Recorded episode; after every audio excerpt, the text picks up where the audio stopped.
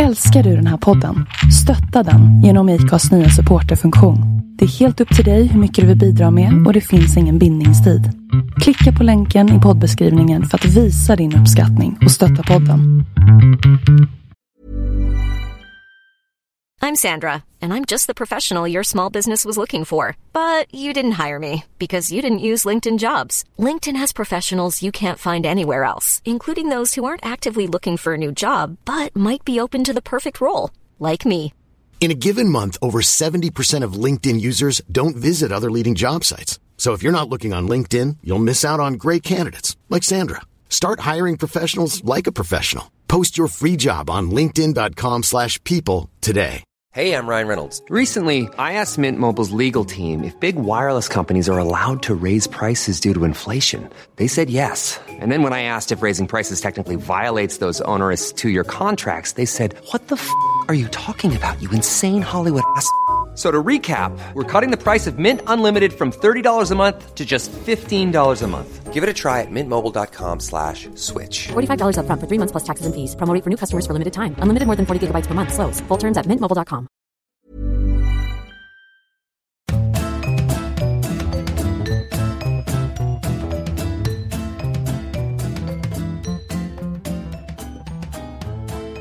Hej lyssnare! Hej Sofia! Hur är läget Kattis? Jo men det är bra, själv då? Mm. Jag gillar att ofta när jag pratar med dig så låter det som att jag anklagar dig för någonting. Jaha, hej Kattis! Bara, Hur är det med dig? läget Kattis? punkt, punkt, punkt. Vi vet Precis. vad du har snackat för skit vid sidan av. Mm, precis, kom, kom igen nu. Nej, men jag är, jag är glad att prata med dig. Ja, Eh, på riktigt. På riktigt. Ehm, jag tänker att jag kastar mig in på en gång och frågar vad du är förbannad över. Mm. Oj, nu kommer det. Alltså det är ju en cocktail den här senaste veckan och saker. Jag bara det här, det här ska jag prata om i podden. Ja. Det här, det här. Vet du vad jag är så förbannad på? Förtälj. Eh, folk som skämtar om saker som de inte borde skämta om. Ja, där, här och- håller jag med dig. Alltså, Förutom när det gäller mig själv. För att jag borde alltid skämta om allting för jag är jätterolig. Ja, men men alltså- om det gäller andra. alla har ju inte samma komiska timing som du och jag uppenbarligen precis. har. Obviously Eh, not. Nej men till exempel, alltså oh, nu är det svårt att komma med några exempel utan att hänga ut men skitsamma. Till exempel kanske man inte ska skämta om att någon är borta mycket från jobbet. Nej. Och säga så här, höhö men du har ju alltid vabb eller är sjuk. Som min chef som kom till mig förra, jag tror att det var typ i maj förra året och hon bara Ja, och jag stod med ja, en av mina kollegor och vi skrattade så mycket för du och Peter, ni är aldrig på jobbet, ni är minsann alltid och vabbar och då hade jag två vabbdagar i maj och jag bara ehm, Va? Ja, jag vet inte det jag, men kul att ni har haft kul. Ja, nej det var väl lite samma Obs, sak min här. chef är jättebra i vanliga fall, hon har bara inte känsla för vad man skämtar om. Inte känsla för närvaro Nej, lite så. Nej, alltså jag eh, brukar kunna skaka av det men mest, och det här tror jag, så här är det att eh, ni som lyssnar på podden, ni vet ju att jag är en ganska bitter och arg person egentligen.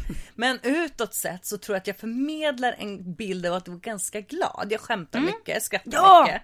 Det får, det Ehm, får jag höra med mig också. Och ja, jag bara, det stämmer, det inte. stämmer Jag in. hatar er. Jag har en svart själ. Ja, Eh, precis. Det har jag egentligen, det, det skrev jag någon gång på Instagram och så var det någon som bara nej den är rosa och glittrande och jag bara jag, typ, jag förstår varför ni tror det men det är den inte.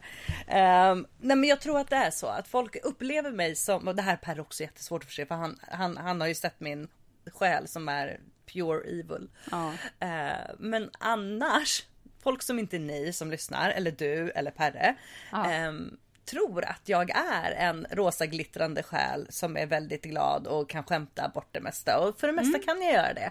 Men ibland så, så blir jag faktiskt ledsen och det blev jag häromdagen. Och Ehm, jag tycker också att det kan vara så här att folk kan tänka på att man kanske skämtar för att stå ut med smärtan i att leva. Ja, alltså grejen också så här, att jag skämtar om Åh, nu var jag sjuk igen eller nu var barnen sjuka. Det är en sak.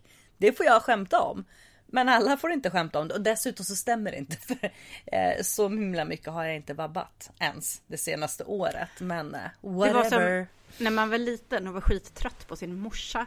Exempelvis, vilket hände mig. Eh, och så sa jag det till min kompis att jag var trött på henne och bara jag tycker om din mamma mycket bättre, mycket mer än min. Och så höll hon med och jag bara för helvete, nej det är inte meningen att du ska vara med nu. No, Om nej. jag pratar skit om min familj eller mina nära så är det jag som gör det. Ingen får hålla med. De, de kan möjligtvis säga liksom du är bäst, att jag är bäst. Men de får inte säga någonting om att min familj är dum. Nej, vad fan.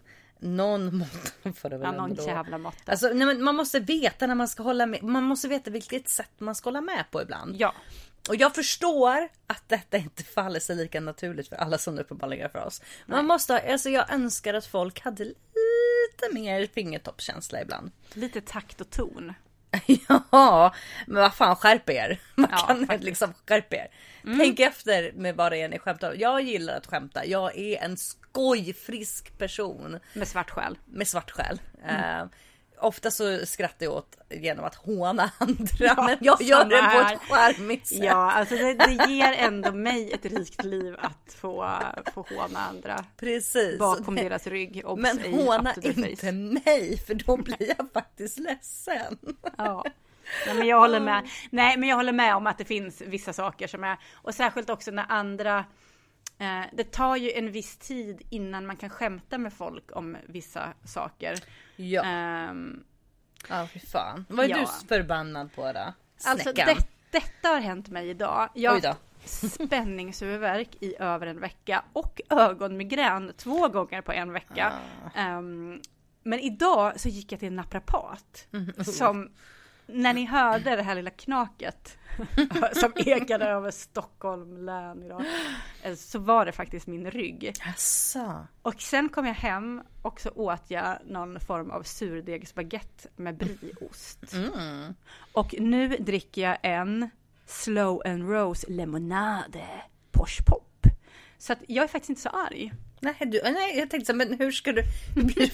Jag hade svårt att se ingången till det. Men vad skönt! Det, Ja. det tror jag är första gången du säger det på Ja, jag känner mig 80 inte så någonting avsnitt. Jag har verkligen, jag satt här innan eh, vi skulle börja spela in och bara shit vad jag är på, shit vad jag är på. Och jag känner liksom att jag har potential för att hitta någonting. Eh, och ger jag det lite mer kraft så kommer det ju dyka upp någonting. Men jag tänker att vi kan, vi kan väl lugna oss här idag lite. Vi kan väl Ja. hålla oss till. Ibland är det Eh. skönt att få känna sig... Det är konstig känsla men typ nöjd. Eh, Jag skulle ju inte säga att jag är nöjd, men jag är inte förbannad, så kan jag säga, för tillfället. Vem vet? Ej Vem full. vet? Eh, Så att det har ing- ingenting med alkoholmissbruk att göra i mitt fall. Men nej men så att jag, jag, jag chippar in lite på din förbannadhet över Mm. folk som inte vet hur man ska skämta eller med vem och när och som typ bara förolämpar. Särskilt när det är inför andra. För då Mm. hamnar man i sån jäkla sårbar situation. Och jag vet att det finns folk som är såhär bara Men varför sa du inte bara? Och man bara jo alltså det hade jag ju gjort om jag hade kommit på det. Men det är också, man hamnar ju automatiskt i något slags maktunderläge. Ifall Mm. en hel grupp står och fnissar åt någonting som någon annan har sagt om en. Gud ja. Verkligen. Nej för fan. Ja, nej, åh, här finns det mycket att ta av. Har, har du läst någonting sen sist då? Alltså mitt, min läsutmaning 2019 verkar ju vara att hitta någonting som... som alltså jag, känner, jag har liksom inte känt mig golvad av en bok på jättelänge. Nej. Eh, jag var tvungen att börja läsa en bok som du har pushat nu jättemycket på Instagram. Som du kanske kommer prata om idag. Jag vet inte om du är klar med den än. Eh, för att den säger du är jättebra. Alla andra säger också att den är jättebra. Så jag tänkte ja ja, kanske den är jättebra. Eller så får jag vara den där som "Nja."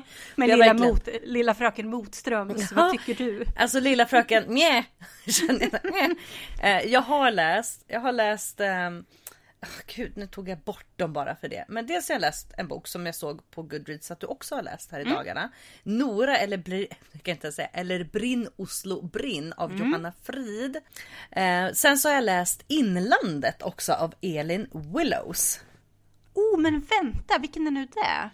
Eh, ja, det kan, vill att jag ska berätta om den på en gång? Nej, ja, vänta lite. Men har inte jag, har, håller inte jag också på att läsa den? För jag håller på med så jävla du mycket böcker samtidigt. Eller om jag har lagt in den på min TBR. Mm, vi kan Ja. kika här. Ja, vi får se när du berättar om den. Ja, absolut. Ehm, Vad det har då- du läst då? Eh, ja, alltså jag hade inte tänkt prata om Nora eller Brinn, Oslo Brinn. Men Nej det men kan jag kan vi bolla lite tillsammans. Det Vi bollar den lite. Jag har läst även en bok som jag har hyllat. Eh, Nerverna av David Nyman. Ja just det. Du det var ingen nådig hyllning heller. Mm. Nej, alltså det var... Uh. Och eh, så lovade ju jag i förra avsnittet att jag skulle prata om arv och miljö av Vigdis Hjort. Ja just det. Så det kommer jag också göra. Mm. Ja, det, jag, jag tycker att det kan räcka så. Ja. Men hör du. Ja. Ska jag berätta lite om inlandet? Ja men berätta du, du lät så inlandet. nyfiken. ja precis, bara, har jag läst den? Eller har jag inte? Ehm, den här, alltså grejen är att det hade varit kul om du hade gjort det för jag Den har vissa gemensamma nämnare med Nora eller Brinn Norge Brinn. Ehm, eller ja, kanske inte jättemånga gemensamma nämnare egentligen faktiskt. Men berättarjaget har, eh, har flyttat från Stockholm. Hon kommer från Stockholm och har flyttat till sin pojkväns hemort som är en liten, liten eh, by tänkte jag säga med samhälle eh, i Norrlands inland. Eh, Men nu mycket ö från mig idag. Ja, men den Ni har jag lagt på min lista. Jag har inte läst den. Nej, den, eh, den spesar aldrig upp vart i Sverige det här. Det är, på, det är inlandet. Eh, man får heller aldrig veta vad hon heter. Så ifall ni tycker att jag är lite lös här som bara pratar om eh, berättarjaget så beror det på att hon, hon eh, nämner aldrig sitt namn i den här Men så boken. var det ju i någon bok jag läste också, som jag recenserade. Någon av alla böcker jag recenserade i podden utspelade sig på samma sätt med att ehm, huvudpersonen inte hade något namn. Och jag kommer nästan på vilken det är, men inte helt och hållet. Så Ja. fortsätt. Och det värsta är när man pratar om de här böckerna så man gud har jag missat det här? Liksom alla andra kommer bara men hon hette ju Sara, vad fan är du dum i huvudet? Nej, Ja. men hon har inget namn, eller har de väl säkert men. Men hon flyttar till det här äh, samhället. Men redan liksom på resan upp så står det ganska klart att wow, vårt förhållande kommer inte funka. Det är liksom på upphällningen as we speak. Så de gör slut nästan samtidigt som de kommer fram med bilen. Ja, gött, jag älskar uppbrott. Ja, och hon, men hon blir liksom kvar i det här samhället ändå. Hon, eh, hon har ju redan hyrt en lägenhet, eller ja, det är en liten lägenhet i ett hus hos en, en kvinna. Eh, och får ett jobb i en mataffär och sen så lunkar livet på. Det här är en ganska stillsam berättelse eller bok som hoppar lite i tiden. Helt plötsligt är sommar och sen så är det vinter och det är det eviga mörkret kontra det eviga ljuset. Och det här är någonting som jag själv har funderat mycket på. Hur är det att bo på ett ställe där liksom en stor del av året så är det väldigt, väldigt mörkt. Och en stor del av året, eller stor del, men ganska många månader så är det ju väldigt, väldigt ljust. Ja. Hur mycket måste inte det fucka med ens dygnsrytm liksom. Jag har svårt med svängningarna i Stockholm och jag menar, det är ju ingenting vi kan snacka, eller ja det är ju mycket ljus här på nätten också på sommaren men det är ju inte dagsljus. Jag kommer ihåg jag var uppe, jag var ju i Kiruna, oh, gud det är tio år sedan. Och det ljuset som det var på natten, nu var vi uppe, det var liksom i juni så det var väl verkligen precis när det var som ljusast. Men det är, jag hade nog inte kunnat föreställa, föreställa mig att det skulle vara riktigt så att det verkligen var dagsljus. Jag visste ju att det skulle vara ljust men på något sätt i Stockholm så är det ju ljust på kvällen och på natten men det är ändå liksom ett kvällsljus och det är skymning och sen så är det några timmar av typ lite dunklare ljus och sen så blir det gryning igen. Men där uppe var det ju verkligen dagsljus dygnet runt. Jag har sett det på tv. Det kan vara så. Jag har inte sett det på riktigt.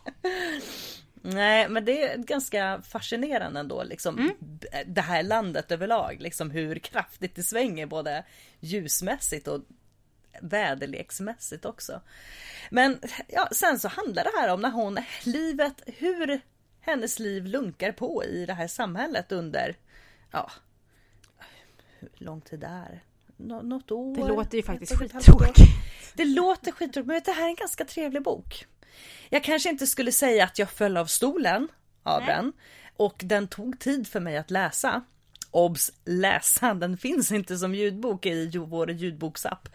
Um, så jag har för en gångs skull läst en bok. Det har varit mycket ljudböcker för mig sista tiden därför att det är smidigt som småbarnsförälder. Och jag tror att det är därför också som jag inte riktigt kommer in i någonting just nu därför att det har varit, jag har sprungit på många på väg till jobbet. Jag har inte tagit lika många lunchpromenader så jag har inte liksom blivit tid att lyssna på ljudböcker som, Nej, jag känner igen det där. Jag har ju börjat sticka igen också. Så att jag känner att jag eh, mycket väl kommer kunna halvera min läsning det här året bara för att jag har kommit in i att sitta och sticka och titta på tv-serier väldigt mycket. Men det är ganska trevligt det med Mm, och det så får det trevligt. vara. Och- Nej men alltså den här Ja. inlandet, jag ser på Storytel står den taggad som filbär. Det skulle jag nog inte säga att det är. Det är inte Nej. filbär utan det är väldigt mycket så här, Det är som livet också kan vara. Mm. Det är inte särskilt rafflande alla gånger och ibland så hamnar man liksom på ett nytt ställe utan någon egentlig plan och behöver man verkligen ha så jävla många höglyftade planer med livet hela tiden? Nej. Varför duger det liksom inte att jobba på lokala ICA Ja, och liksom ha ett Eller för staten. Eller för staten. Ja. Eh, för det här är någonting som du jag tror att hela samhället lider ju liksom den här karriärssjukan. Det är så viktigt att man ska komma någon vart. då, Ja, eller liksom, inte ens komma någon vart. Nu menar jag liksom inte att man ska bli rik. Men liksom man Nej. ska vara lyckad, man ska våga satsa på karriären vad nu karriären än må vara. Eller så ska du bli influencer. Och ibland så lunkar livet faktiskt bara på. Det här var Mm. ganska skönt för det var liksom en bok om normala människor. Ja, men då Och- tar jag tillbaka att det lät Ja. tråkigt och lät väldigt bra. och sen så är det också ganska intressant hur hon kommer då från Stockholm. Ehm, och har ju haft ett sammanhang här. Här säger jag eftersom vi är i Stockholm, men har haft ett sammanhang i Stockholm. Och komma till det här samhället som är så pass litet och där alla verkligen känner alla. Ehm, och kontrasterna som det liksom är gentemot att bo i en storstad. För hon pratar mycket om det här att ja men här i det här samhället så spelar det egentligen ingen roll hur gammal man är. Åldern är ganska irrelevant för alla umgås med alla ändå. Men också mycket om det här utanförskapet som hon ändå lite hamnar i. För att folk tänker så här, ja men var, varför? Varför är du kvar? Eh, Hade hon varit tillsammans med sin pojkvän så hade hon haft ett sammanhang och det hade funnits en förklaring till varför hon har kommit dit. Precis, till för det är ett alltid okej att göra saker för snubbar. Nej men precis. Eh, Men och det här är ju ett ställe som folk generellt, om de flyttar dit så är det för att de flyttar tillbaka. Eh, Men det vanliga är att de flyttar därifrån. Så folk är liksom inte helt vana vid att det kommer någon från en storstad och tänker sig, ja, men bestämmer sig för att här ska jag bo. Utan någon liksom tydlig anledning när det inte finns någon partner som binder en till platsen. Nej men så den, den, den var bra, jag tyckte om den här. Även om jag kanske inte blev helt golvad av det så är det Nej. definitivt en av de bättre böckerna jag läst. Det har fan gått redan två månader redan. Ändå. Ja, tiden, tiden går fort. ja. När du man då? har kul. Ja, alltså jag läste ju Arv och miljö Just det. Av Vigdis Hjort, Mm. en norsk författare. Jag har någon sån här norsk drive i min eh, läsning, eh, eller har haft det under en period. Och det här var liksom en slump att jag började läsa den. Undrar om inte det var någon sån här bok som tipsades om när jag hade läst ut, eh, vad heter den, Jag som var så rolig och dricka vin med, eller vad den heter. Ja just det. Ehm, den, eh, ja, och så, så att det var liksom ingen bok jag hade tänkt läsa, men den dök liksom upp i mitt blickfång och sen så började jag eh, lyssna på den, just det. Ehm, och i början tyckte jag att den var så jävla bra och jag bara shit vilken bok, den är så bra inläst, den är helt fantastisk. Och sen så någonstans mitt i så var jag lite så här, ja, ja, nej, alltså det var, det, det, jag ville nästan inte lyssna färdigt på den. Ehm, sen växer den kanske lite mer på slutet. Den var en jättesnackis när den kom i Norge häromåret. Den var ju även en snackis när den kom eh, hit. Eh, och gavs ut på Natur och kultur i höstas. Men ja, eh, jag erkänner att jag missade den snackisen helt och hållet. Jag hade liksom, jag har väl sett titeln några gånger men jag har inte alls läst om boken överhuvudtaget. Eh, nu har jag dock läst boken och om boken också. Eh, det kan jag säga att eh, man ska nog akta sig lite för att gå in i, om man, om man är en sån som inte vill veta för mycket om vad en bok handlar om, så ska man nog inte läsa för mycket av intervjuerna och så kring den här innan man har läst den. Nej. Jag gjorde det när jag hade kommit en bit in i boken och hade liksom en känsla av vad som var på väg att hända. Eh, och då insåg jag att det var ganska bra att vänta. Eh, anledningen till att den har blivit en snackis är att mycket av det som händer i boken bygger på Vigdis egen uppväxt. Ja. dock inte allt. Så det har varit en diskussion om hur mycket man får liksom hitta på i. Och vad, hur mycket man får basera på verkliga människor. Och vad man får göra med deras historia bara för att man är författare. Och Vigdis syster, eh, som jag inte kommer på vad hon heter nu. Eh, hon skrev i alla fall ett svar på den här boken. Just, oh, Ja. just det! Som hette nog typ, eh, Fri vilja eller Mitt fria val eller något i den stilen. Eh, som också sålde, den sålde slut på en gång som den kom ut. Såklart. Ja, precis. Och den är också utgiven på svenska tror jag. Eh, boken handlar om eh, en eh, eh, om Bergljot, Berglott, eller Bergljot. Eh, i, det utspelar sig i Norge. Bergljot kommer från en ganska, de, man får väl en känsla av att de är övre medelklass, välbärgad familj. Och har tre syskon, en bror och två systrar. Och boken handlar ju då, den heter ju Arv och miljö, så den, det är ju inte att avslöja jättemycket att den väldigt mycket cirkulerar kring det här arvet. Där det visar sig att föräldrarna har en stuga eller några stugor ute som liksom sommarstugor som, eh, eller semesterstugor. Som de har tillbringat mycket tid i och där de har vuxit upp eh, delvis och så. Som de testamenterar till döttrarna, två av döttrarna då. Och Bergot och hennes bror får, i övrigt så delas arvet lika men de, just de här stugorna får de inte. Så boken kretsar kring den här eh, striden om, om arvet. Det som byggs upp i historien också som man inte får reda på på en gång är ju varför Bergot har i, i stort brutit med sin familj. Det får man reda på väldigt tidigt, att hon liksom inte har någon direkt kontakt med dem.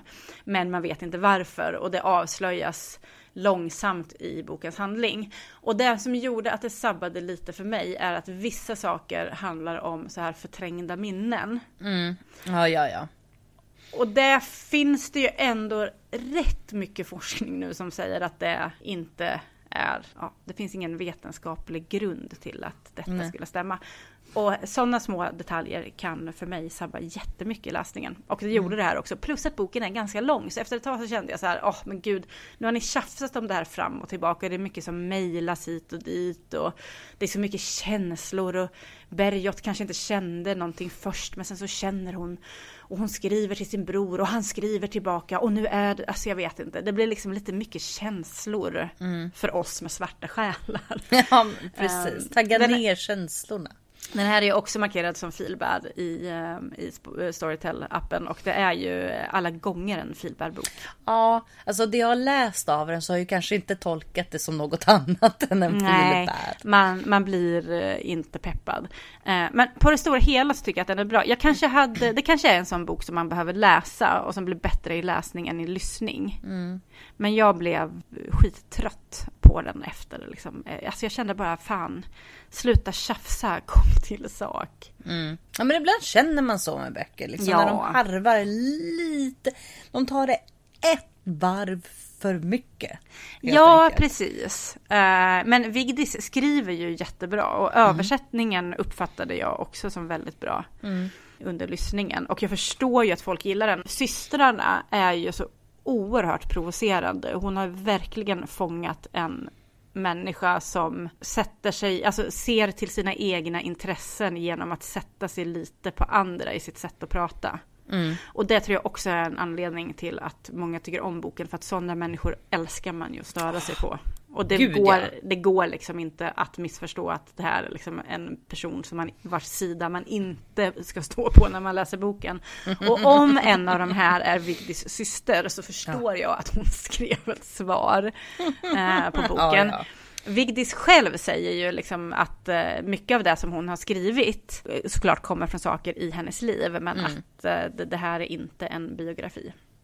Men tillräckligt mycket har väl då stämt med föräldrar för att- Mm. och eh, hennes systrar och, och bror för att det skulle liksom eh, ändå finnas utrymme för att syrran ska skriva en bok. Så ja, ska man lyssna på den? Ja, alltså det kan ju också vara jag som är lite kass på långa böcker. Fast jag, Eller lång, längre. Men ja. Ja. Nej, fast jag tycker inte att du är så jävla kass på långa böcker. Är du det? Jag tycker du är rätt bra på långa böcker. Ja, det Särskilt om man är. jämför med mig. Ja, nej, men, så jag kände i alla fall att eh, nej, nej. Nej. Eller ja, alltså jag tror att jag ändå gav den en fyra till slut. Eller så gav jag den en trea, jag minns inte. Eller så betygsatte jag den inte ens. eh, men ja, gör vad ni vill. Skaffa er en egen vilja för helvete. Ja, lyssna inte på oss. Jo, lyssna på oss, men Ja. för all del inte ta våra råd. Nej, typ så. Ja, det Ja. räcker väl så. Men eh, ja, Mom deserves the best, and there's no better place to shop for Mother's Day than Whole Foods Market. They're your destination for unbeatable savings, from premium gifts to show-stopping flowers and irresistible desserts. Start by saving 33% with Prime on all body care and candles. Then get a 15-stem bunch of tulips for just $9.99 each with Prime. Round out Mom's menu with festive rosé, irresistible berry chantilly cake, and more special treats. Come celebrate Mother's Day at Whole Foods Market. Jewelry isn't a gift you give just once. It's a way to remind your loved one of a beautiful moment every time they see it. Blue Nile can help you find the gift that says how you feel and says it beautifully with expert guidance and a wide assortment of jewelry of the highest quality at the best price. Go to BlueNile.com and experience the convenience of shopping Blue Nile, the original online jeweler since 1999. That's BlueNile.com to find the perfect jewelry gift for any occasion. BlueNile.com. Even on a budget,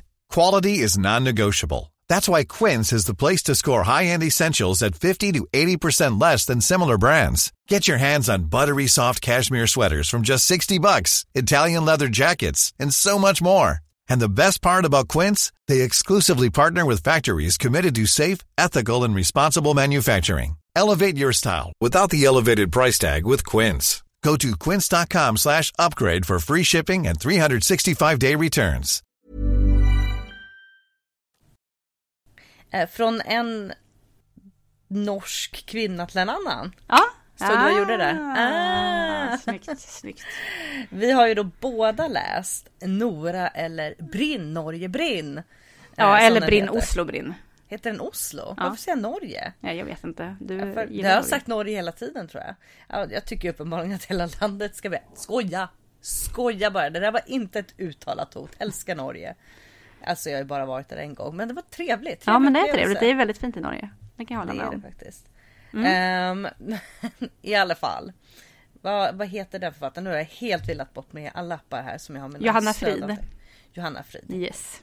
Just det. Kan man tänka sig att den här också är lite löst baserad på en egen upplevelse? Mm, det skulle man nog kunna tänka sig. Ja, jag tror också det. Den här lyssnade jag också på faktiskt. Mm. Eh, Ja, den har blivit väldigt uppmärksammad i sociala medier. Ja, och det var väl liksom därför jag läste den. Ja.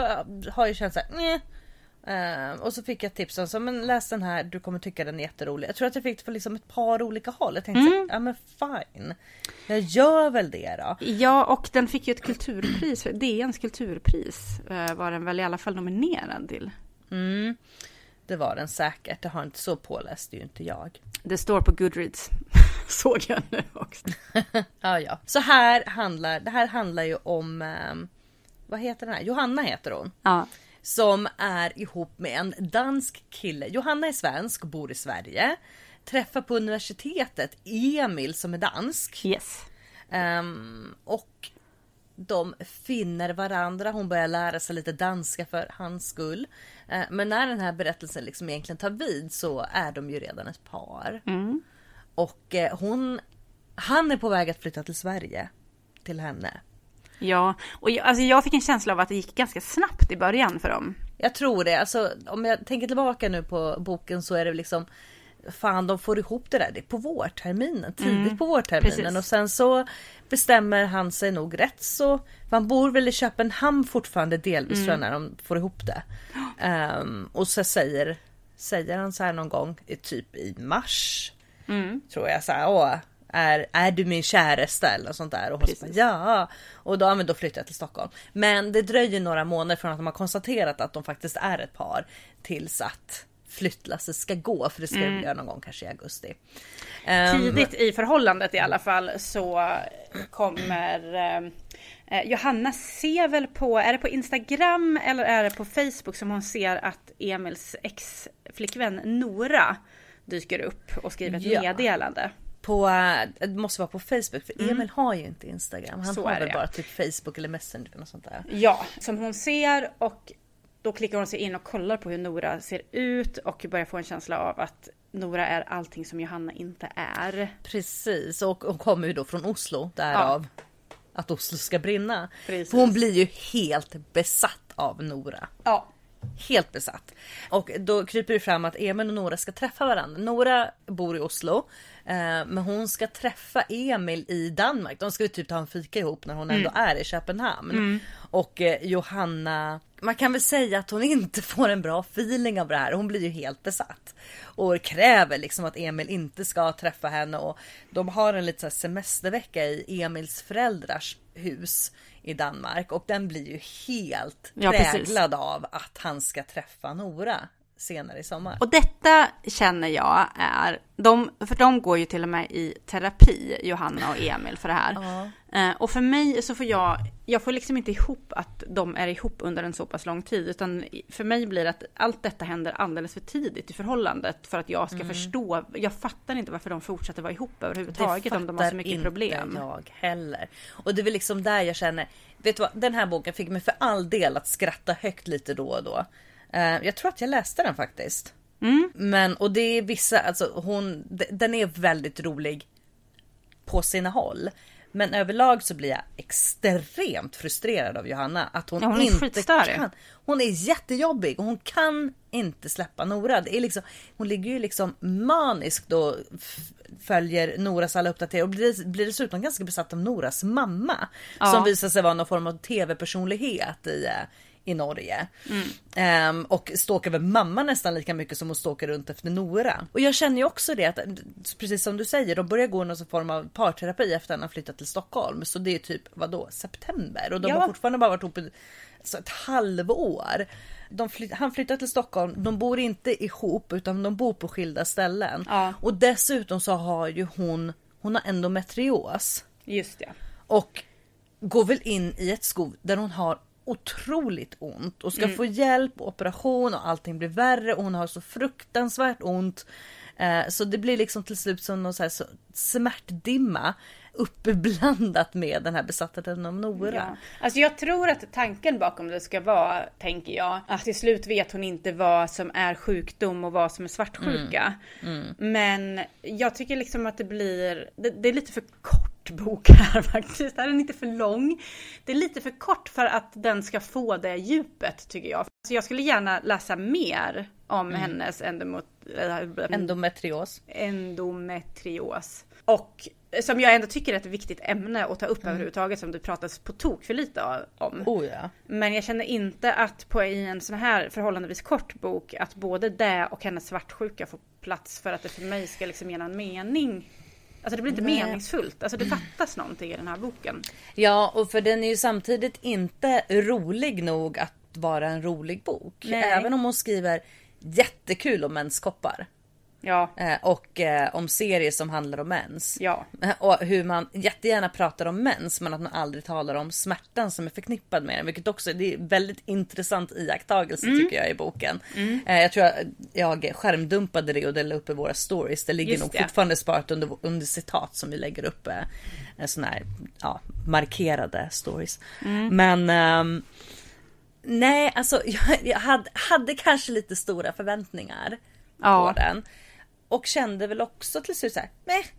Alltså den, den fick en trea. Folk har liksom gett den här femmor på Goodreads. Och jag Ja. kände såhär, nej. Alltså det var en svag trea för min del. ja, jag, alltså, jag håller med. Jag kände också att jag jag fastnade så pass tidigt på att jag inte förstod vad de såg hos varandra överhuvudtaget. Det verkade som att de bara, allting var upphängt på hans ex och då förstod jag inte varför de fortsatte alls. Nej, och sen så är det ju väldigt viktigt för honom. Alltså, han, han har ju naturligtvis en poäng när han säger så här, men alltså skärp dig. Jag måste ju få kunna. ehm, du kan inte säga åt mig vad jag ska göra och samtidigt så här, nej, det kan vi såklart inte göra. Men han kanske också kan lyssna lite på henne. Hon uppenbarligen mår så så dåligt Ja, av detta. precis. Eh, så kommer den här inbjudan att ja, men följ med och fika då, vilket jag hade känt var en ganska rimlig lösning redan från början. Ja. Eh, om det inte var någonting som var konstigt liksom med mötet. Den kommer, det, det är lite för lite, lite för sent. Jag Ja. skulle inte ha litat på honom. Jag tycker att han är shady.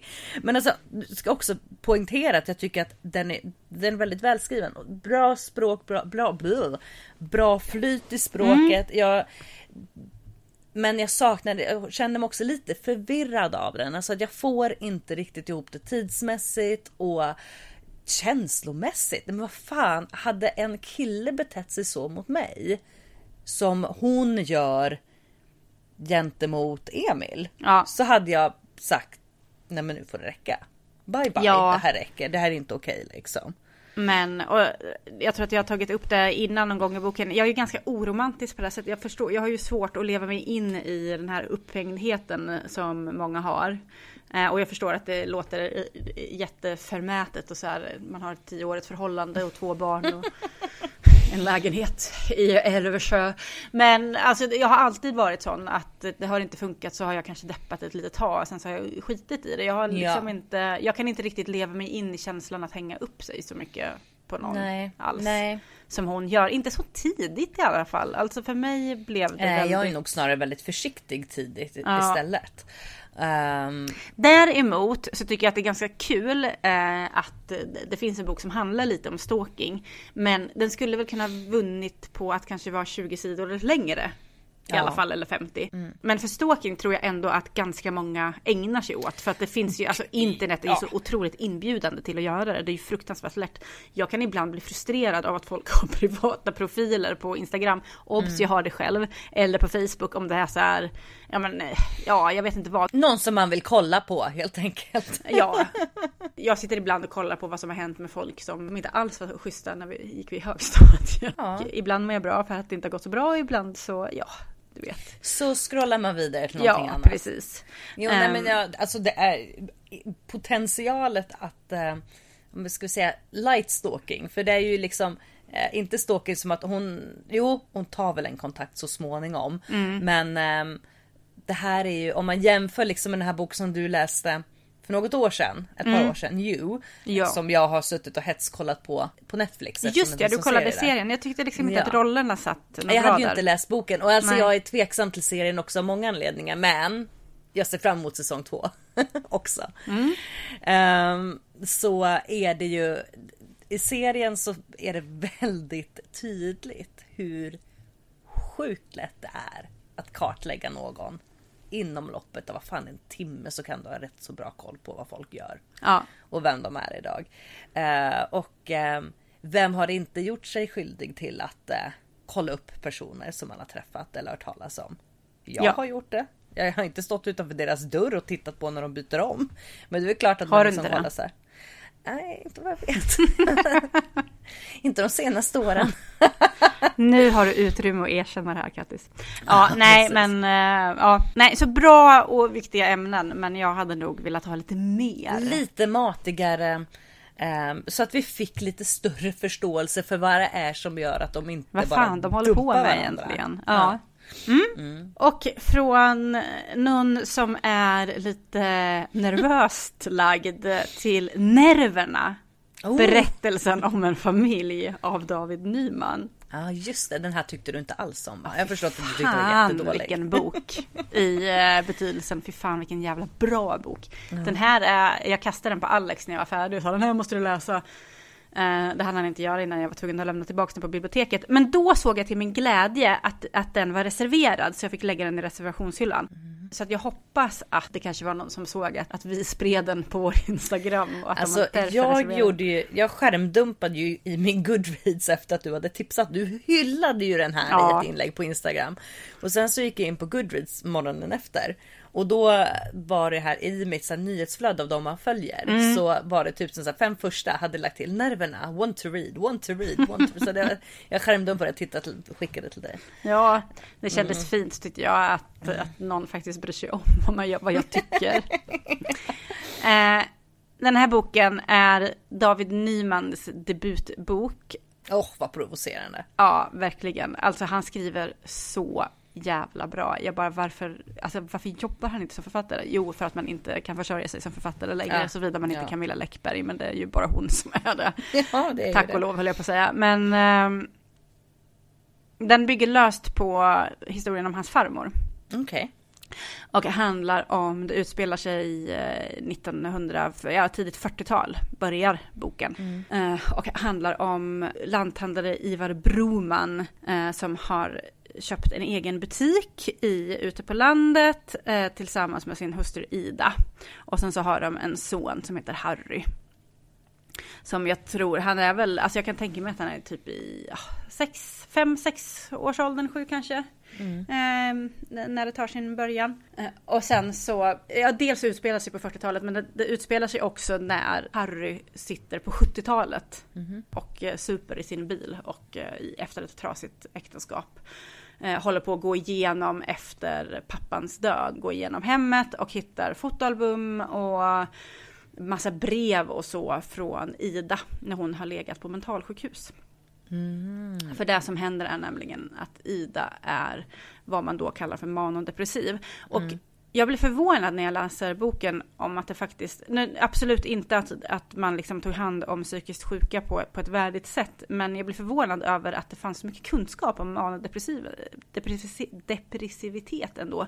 För min fördom var ju att man på 40-talet inte hade någon koll alls och bara tänkte att de var galna och låste in dem. Så ja. är det inte vi får i alla fall följa eh, deras historia. Vi får reda på hur de träffas och sen hur Ida med Idas familj liksom är lite märkliga på bröllopet och är lite så här till Harry eller till Ivar att jo, jo, Jo men det ska nog bli bra ska du se. Och sen så hör de i princip inte av sig något mer mm. utan de dumpar då över Ida på Ivar. Och man förstår ju sen, eh, eller, och även då, de här episoderna som hon får under sin manodepressivitet, den har ju hon haft.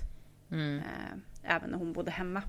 Mm. Och sen köper de i alla fall eh, den här lanthandeln och flyttar ut på landet och efter ett tag så börjar liksom alltså hon blir lite, hon blir lite knepigare, hon blir mer och mer manisk Ida. Mm. Hon, får, hon tror att hon är gravid och säger sig att det känns i magen, att hon kan se att någonting rör sig medan hon absolut har inte visat några tecken överhuvudtaget på graviditet och om hon är, skulle vara gravid så skulle det inte vara så långt gånget att hon skulle kunna känna rörelser. Mm.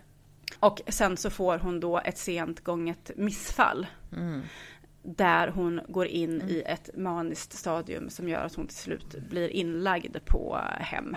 Mm. Och nu kommer jag inte alls på vad hemmet heter, men det kan kvitta. Där hon får ligga under en tid eh, tills hon mår bättre och får komma hem. Och sen så efter ett tag så blir hon dålig och får åka in igen.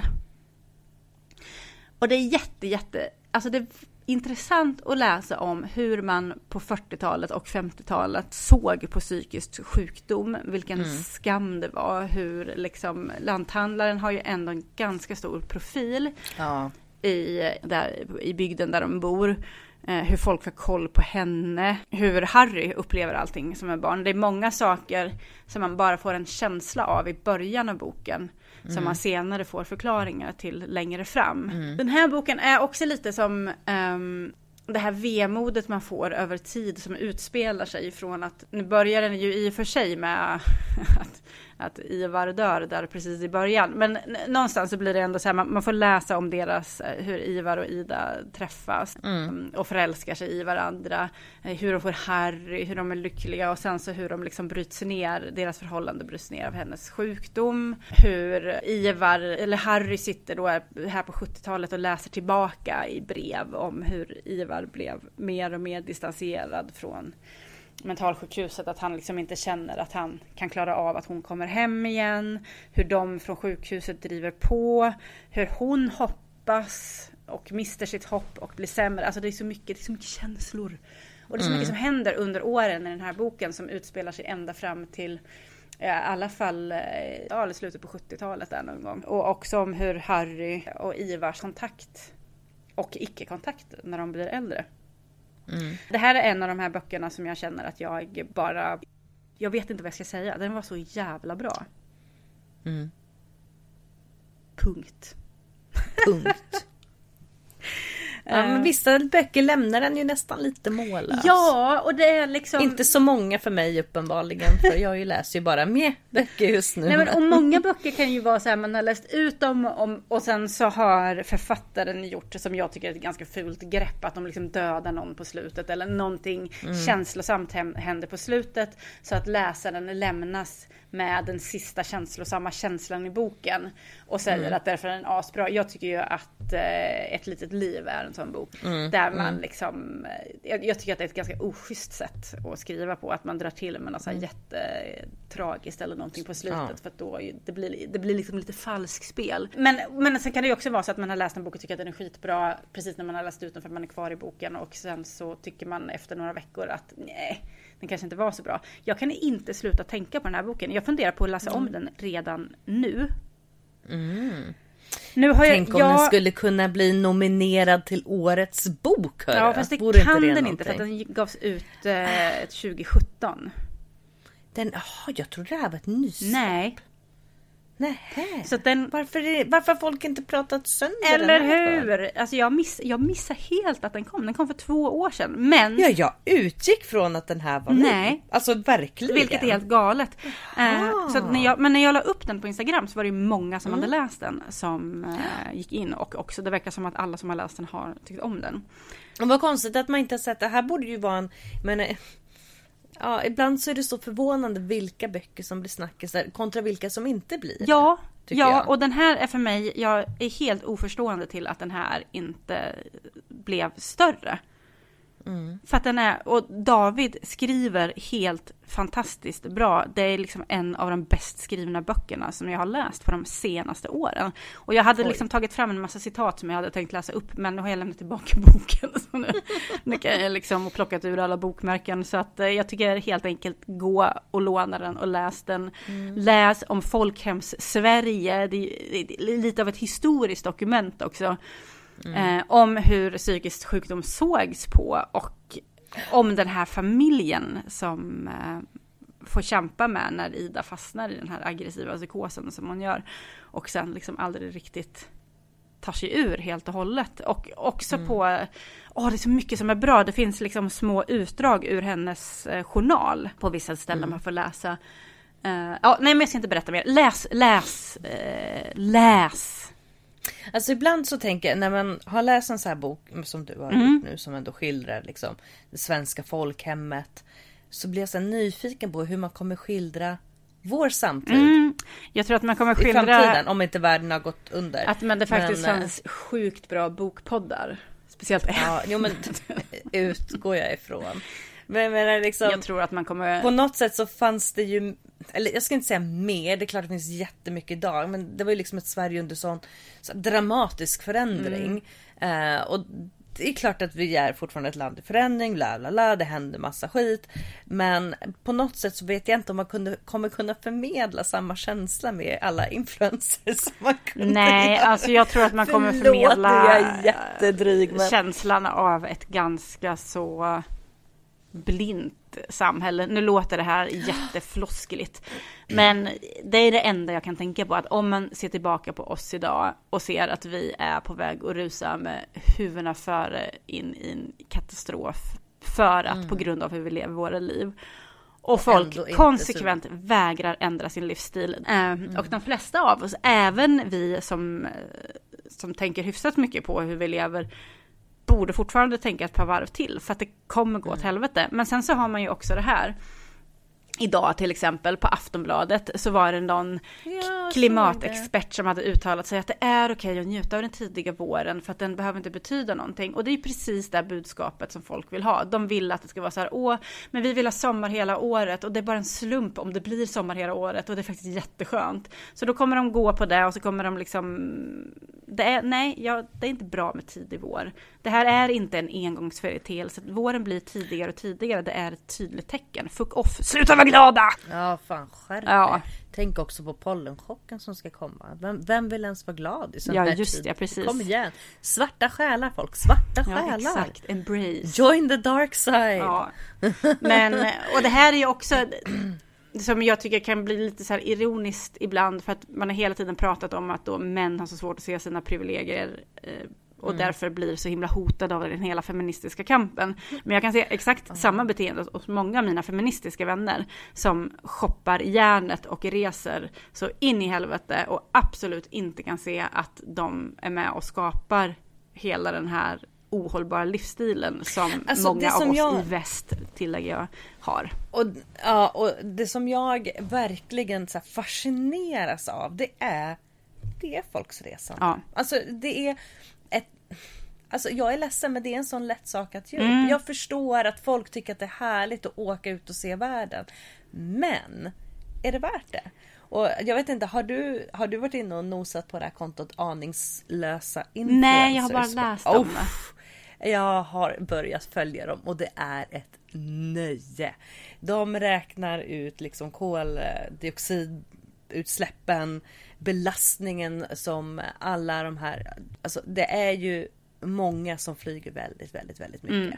Och som samtidigt då, som typ Alex Schulman kan sitta och skriva en krönika om att man förstår att eh, nu måste vi förändra oss och sen så sticker de till, ja, jag vet inte, som Blondinbella, blev någon ens egentligen förvånad Ja. att hon ena sekunden bara Greta kan du hjälpa mig och greenwasha mitt företag och sen så åker hon till Doha över helgen Ja. för att hon behöver faktiskt slappna av. Och där ska vi, Malin Wollin tillhör ju inte en av mina favoritskribenter Nej. i vanliga fall men hon skrev en skitbra krönika om det var förra helgen där hon skrev Sätt dig mot ett jävla garagevägg och njut av solen hemma. Det är också avslappning. Ehm, Ja, nej, men och sen behöver det väl kanske inte vara det här att man helt ger upp, men att Nej. man kanske Men tänk minskar. igenom. Man kanske inte kan åka på fem weekendresor utomlands och två långresor per Nej. år. Alltså det är orimligt. Ja. Jag tycker Ja. faktiskt det. Och de gör väldigt bra jämförelser också med liksom om man nu ska, det är också en så här härlig grej som folk gärna säger så här, men jag klimatkompenserar. Man bara, fast vet ni, egentligen så det är väl bra att man donerar pengar till ett ändamål som också investerar tillbaka de här pengarna i miljö. Men utsläppet som flygplanen släpper ut, det går liksom inte att ta tillbaka. Det finns ändå där, även ifall du donerar en hundralapp till ett välgörande ändamål. Ja, och- För det är det som klimatkompensation egentligen Att är. Det är inte så att- sopsortera kompenserar ju inte för en flygresa. Alltså då får du Nej, ju det- sopsortera åt ganska många andra människor om du vill kompensera för det. Samtidigt så Ja. förstår jag ju liksom tanken bakom. Men det blir ju också i slutändan ett sätt att ursäkta att man liksom behåller den lyxen man är van Ja. vid att ha kvar i sitt liv. Och visst, lyx är jättehärligt. Jag håller Ja. med. Vi har bil. Det är en lyx att ha en bil. Ehm, men ah, ja, vi flyger i alla fall inte. Nej. Precis. Faktiskt. Så du klimatkompenserar genom att köra bil istället för att flyga? Precis, måste ändå komma upp någon vart. Måste lämna något form av avtryck. Jag har ju inte ens körkort. Även om vi hade en diskussion i bilen idag när det sa bara "Ma, men jag vill inte ta körkort. Jag tänker inte ta körkort så Morris. Vi bara nej, nej jag tänker köra som en galning ändå. Man bara, det är rätt Ja, inställning. jo men så är det ju i Skogås, det är där ni växer upp. Ja, men hörru Ja. du. Ja, tack för den här Tack gången. själv. Jag vill bara nämna, vilket vi inte har sagt än, men du var ju in och nosade lite ju, men- på Årets bok. Eh, vi har ett samarbete med Årets bok igen. Det är jättekul att Årets bok vill samarbeta med oss trots att vi inte alltid älskar böckerna som de nominerar. Ja. Eh, vilket ju säger en hel del. Och vi väljer våra samarbetspartners med omsorg. Eh, och Årets bok är ett nöje att samarbeta Ja. med. Det här är tredje året som vi gör och det är jättekul. Ja, Nej men eh, tack och godnatt! Tack och godnatt. Tack och god morgon. Glöm inte att gå av tåget ifall ni är på väg till ja jobbet. eller god middag. Hoppas lunchen var god. Mm. Ja, Det finns mycket. Men eh, på återhörande. på återhörande. Hej. Tjing, tjing.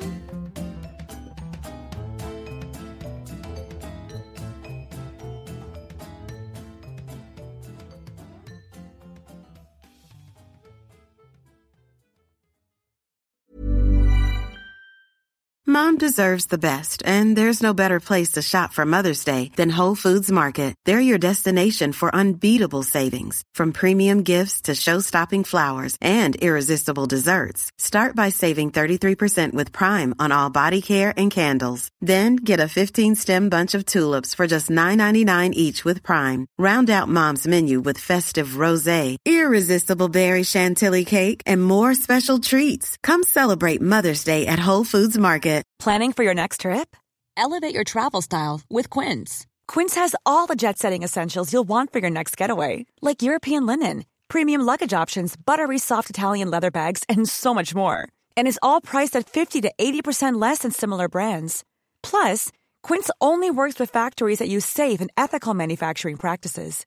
Pack your bags with high-quality essentials you'll be wearing for vacations to come with Quince. Go to quince.com slash pack for free shipping and 365-day returns.